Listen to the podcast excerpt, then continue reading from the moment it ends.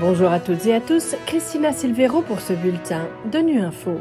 Au menu de l'actualité, le PAM appelle à un soutien immédiat pour maintenir la paix et la stabilité en Afrique de l'Ouest et du Centre. Antonio Guterres présente son nouvel agenda pour la paix. Enfin, nous revenons sur l'importance de financer le droit au développement. La chef du Programme alimentaire mondial, Cindy McCain, et la vice-secrétaire générale des Nations Unies, Amina Mohamed, ont effectué cette semaine une visite au Tchad, pays qui subit les conséquences de la crise au Soudan. À l'issue de cette visite, Cindy McCain a appelé à un soutien immédiat pour maintenir la paix et la stabilité en Afrique de l'Ouest et du Centre, Jérôme Bernard. Les effets de la guerre au Soudan se répercutent sur la faim et les mouvements de population en Afrique de l'Ouest et du Centre. Le Tchad, qui est en proie à une insécurité alimentaire croissante, est particulièrement touché. C'est l'avertissement lancé par la chef du programme alimentaire mondial, Cindy McCain, à l'issue d'une visite dans ce pays avec la numéro 2 de l'ONU, Amina Mohamed. À la frontière du Tchad avec le Soudan, des dizaines de milliers de personnes ont traversé la frontière pour échapper à la violence. Cindy McCain et Amina Mohamed ont rendu visite aux équipes du PAM qui travaillent 24 heures sur 24 pour répondre à la situation d'urgence. Ce que ces gens ont vécu est inacceptable et le monde doit se mobiliser pour les aider, a déclaré la chef du PAM.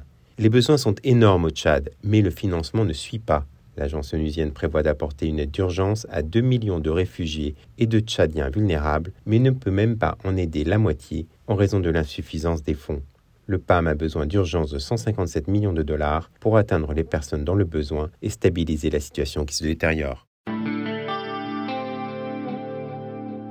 Alors que la période de l'après-guerre froide est terminée et que le monde est à l'aube d'une ère nouvelle, l'ONU est la seule plateforme véritablement universelle et elle doit être au centre des efforts déployés pour répondre aux menaces mondiales. C'est ce qu'a affirmé jeudi le secrétaire général des Nations Unies en lançant une note d'orientation sur son nouvel agenda pour la paix. Un document qui propose des recommandations dans cinq domaines, y compris donner la priorité à la diplomatie, empêcher les affrontements de se propager dans l'espace et le cyberespace, réformer de toute urgence le Conseil de sécurité pour le rendre plus juste, mais aussi un nouveau paradigme de la prévention des conflits et de la violence. On écoute Antonio Guterres. Cette note d'orientation propose une vision de la prévention des conflits et de la violence et du maintien de la paix qui s'applique à tous, dans chaque pays, à chaque instant. Elle appelle à un nouveau paradigme de la prévention qui combatte la violence sous toutes ses formes, privilégie la médiation,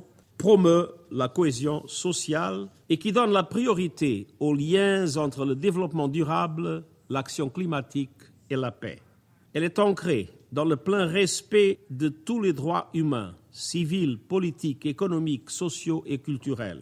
Pour cela, il faut envisager le continuum de la paix dans son ensemble et adopter une approche globale qui identifie les causes profondes des conflits et empêche les graines de la guerre de germer.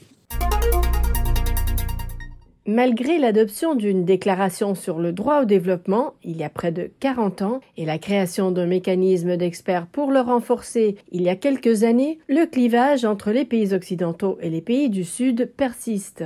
Pour l'experte indépendante et membre du mécanisme d'experts sur le droit au développement Isabelle Durand, il importe de faire le lien entre le droit au développement et son financement pour le concrétiser. On sait bien qu'aujourd'hui la relation entre les occidentaux pour faire court et le reste du monde n'est pas simple. Voilà, on l'a vu avec le Covid, on l'a vu avec la guerre en Ukraine, les votes à l'Assemblée générale, enfin le monde est en train de se fragmenter euh, en différents blocs et ces blocs sont pas égaux. On sent bien que des choses bougent et que peut-être que sur certains points, il est possible de construire bien sûr des petites alliances ou des alliances provisoires sur des sujets intermédiaires. Et pour ma part, en tout cas, je m'intéresse particulièrement au financement du développement, parce qu'on a beau dire qu'on veut le droit au développement, si ça ne suit pas, si ça n'est pas en lien avec la finance climatique, avec l'aide au développement, avec les banques multilatérales de développement, avec tout ce qui permet ou ne permet pas dans le système euh, financier international de soutenir les pays en développement dans leur lutte sur les questions centrales, lutte contre la pauvreté, euh, éducation, santé, enfin tout ce qui est le développement au sens basique du terme. Donc pour moi, ce qui est intéressant, c'est de faire du lien entre ce principe d'un droit